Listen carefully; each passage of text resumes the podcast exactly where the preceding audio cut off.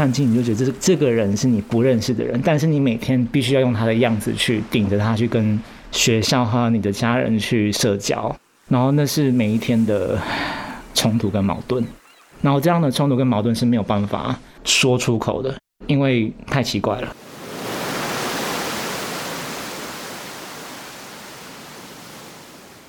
爱到底工作室出品，将障碍与情感的连结寄托瓶中，漂流于人生的浮沉，爱情漂流瓶。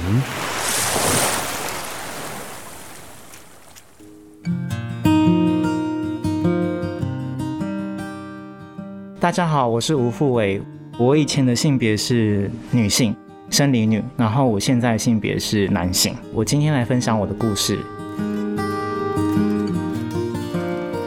如果把身体比喻成容器，灵魂是倒入的液体，那么跨性别者就像把液体倒进不相符的容器，灵魂会察觉到这副躯壳并不属于自己。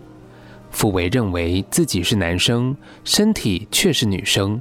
再环顾四周同侪，他慢慢能感受到自己跟别人其实不太一样。小二、小三开始，然后我就觉得自己比较适合男性的那一方，比较多特质是符合的。开始有表达说自己不想要穿裙子，不想要打扮成女性的样子，不过徒劳无功。异样眼光是比较常见，因为我的性别，像我的举动跟讲话的方式就。不是像那个时候传统的社会要求下，觉得你应该要，呃，应该说比较温柔一点，要像女生，要优雅，走路要优雅，或是不要跑跳碰。你穿裙子，你怎么可以这个样子？因为那时候学校会有制服嘛，那你怎么可以跟男生？就是常听，你怎么会跟男生玩在一起？你怎么会跟他们玩这些什么比较活力比较大的、动作比较大的游戏？当时社会上对“跨性别”这个词还不熟悉，所以傅维本来以为自己是同性恋。回想起学生时期，他的行为举止格格不入，常被当成异类对待。为了在同侪中抬得起头，傅维选择拼命用功读书，维持好成绩，但仍深陷在自我认同的迷宫中，怎么也看不见出口。他决定向学校辅导老师倾诉烦恼，却得到意料之外的答案。呃，老师，因为啊、呃，我很信任您，可是我想听听您的意见。我觉得我有可能是同性恋。同性恋？你怎么可能是同性恋？你绝对不会是同性恋或不正常的人。你成绩这么好啊，不要再想那些奇奇怪怪的事了，好好读书。然后信任越深，当被背叛的时候，那个伤更大。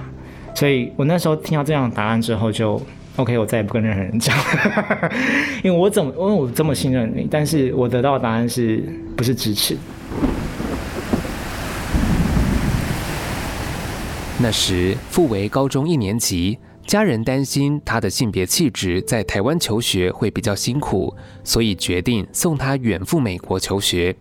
在资讯相对多元开放的美国，傅维在这里遇见了一位医生，开启他对自己的全新认识。医生啊，呃，其实我以前一直觉得自己是同性恋呢。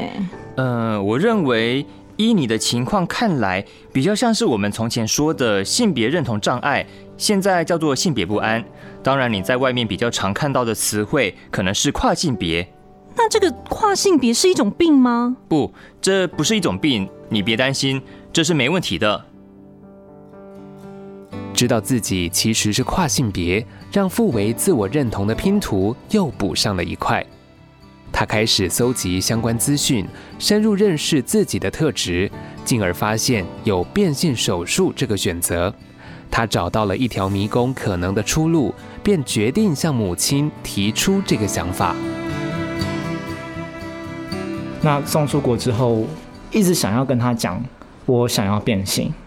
一开始他其实是不能够理解的，然后甚至会很崩溃的说，就是你为就是我为什么要这样对他？好像我的存在就是对他来讲就是个麻烦跟痛苦，因为他不晓得怎么教我了。与母亲的争执加深两人的隔阂，互相不谅解的两人筑起高耸的城墙，拒绝沟通。为他们搭起桥梁的关键人物是大富为两岁的姐姐。但是我跟我姐一开始其实不是那么的熟悉，是因为性别议题，她开始想要了解我。她有一次突然开门，因为我们两个在同一个房间，所以她看到我在缠自己的胸部，然后他看到之后，他赶快把门关起来，因为她就是没有办法理解这是什么什么样的状况。那个是第一次他意识到我不太一样，因为我姐姐为了要了解我，她就去读这个东西之后，然后也去搜寻各种资料，然后不只是跟我妈沟通之外。也是跟我讲说，不管你变什么样子，我都会支持你。然后虽然我那个时候也听不进，应该说我听不进这样的话，我没有办法受到这样的关心。可是是到后来，就是我的心比较愿意接受，有办法接受别人的爱之后，我才觉得这个东西真的非常珍贵。因为有一个人可以无条件的，不管你长什么样子，他都支持你、爱你。那那个爱这种是很很少见的。为了了解真正的富为，姐姐决定就读心理系，进而展现专业，向妈妈说明富为并不是精神状况不正常，这其实叫做跨性别，是没有问题的。姐姐经年累月的耐心开导，创造出富为和母亲重新认识和互相接纳的契机。大概大概二十。二二十二还是二十三岁，他才完全接受，嗯，他我就是他的儿子。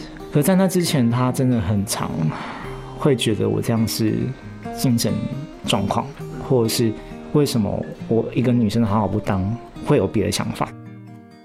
当母亲向朋友介绍时，他会说：“哎、欸，来来来，跟你介绍一下，这是我儿子傅维。”自然而然的提起，代表母亲心里那道高墙已渐渐瓦解，傅维在母亲心中的形象已全然蜕变。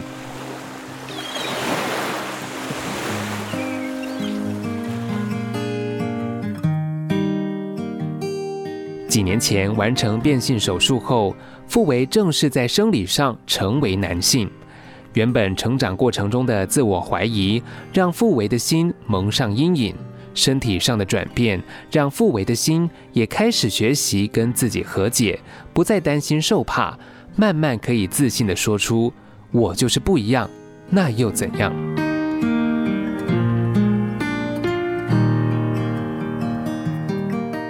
呃，我在跨性别之前，其实对自己的自我价值感是低到一个很不可思议的程度，就是我认为自己不应该存在这个世界上，我一定是个异类。然后我的存在只是造成我父母还有我家人痛苦，那种自我价值感低落到，其实别人霸凌我，我也觉得是我活该。我甚至也不认为会有人爱我，因为我很奇怪。然后真的，如果有人跟我告白的话，我会觉得你是不是有病？也不接受。就是如果有人跟我要好，我也我也会怀疑你是不是哪一天会离开我。我没有办法跟一个人，就之前我没有办法跟一个人好好的有比较，不管是友情还是感情上，我没有办法有一个很很心理上的亲密的感觉，因为我不相信自己，我也不相信别人。然后是到后来跨完性别之后，我开始觉得我可以好好的生活，我也不用担心突然别人会攻击或背叛我，我才慢慢可以去回到回到去理清说自己的自身价值。跟这个性别是没有关系的。从前遇到低潮，傅维会选择打自己，让身体感觉到疼痛，才能抒发情绪。现在重新学习跟自己相处，聆听自己内心的声音，透过咨商或学习雕刻、做甜点，专注在兴趣中，希望一路上跌跌撞撞产生的伤疤能够慢慢淡化。站稳自己的脚步后，傅为甚至希望能帮助遇到类似情况的朋友。请记得，你不孤单。首先第一步就是先找可以支援的人，就是如果真的周围就是找彩虹平台，或是同志热线，有人听你讲话是非常重要。再来是朋，就是再进一步可以的话，就是找一个朋友，一个朋友支持，只要有一个人拉住你，那就够了。然后慢慢去信任别人，是可能别人真的会因为你是谁而爱你，不会因为你是你的性别是什么。这个是自己要努力的部分。就算只是微弱的星光，只要尽力闪耀，也能成为别人的太阳。傅维原本身处一片黑暗之中，他衷心感谢姐姐无条件的支持，是引领他找到迷宫出口的那道光。谢谢你没有让我一个人，谢谢你陪着我慢慢走。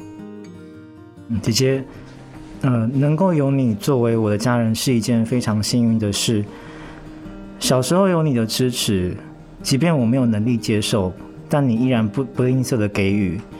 在家庭、学校、社会的不理解下，你从来没有离开，或因为选择自保而抛下我。这段跨性别的历程中，你是非常不可或缺的存在。如果没有你，我不可能成功活下来，度过最黑暗的时期。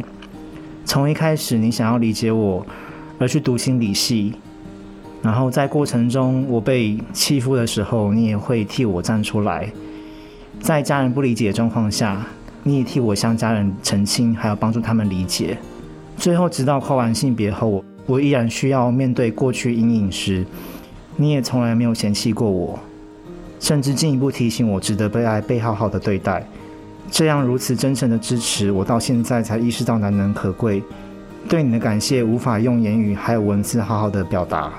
谢谢你这三十年来一直给我无条件、无法用任何价值衡量的爱，傅维。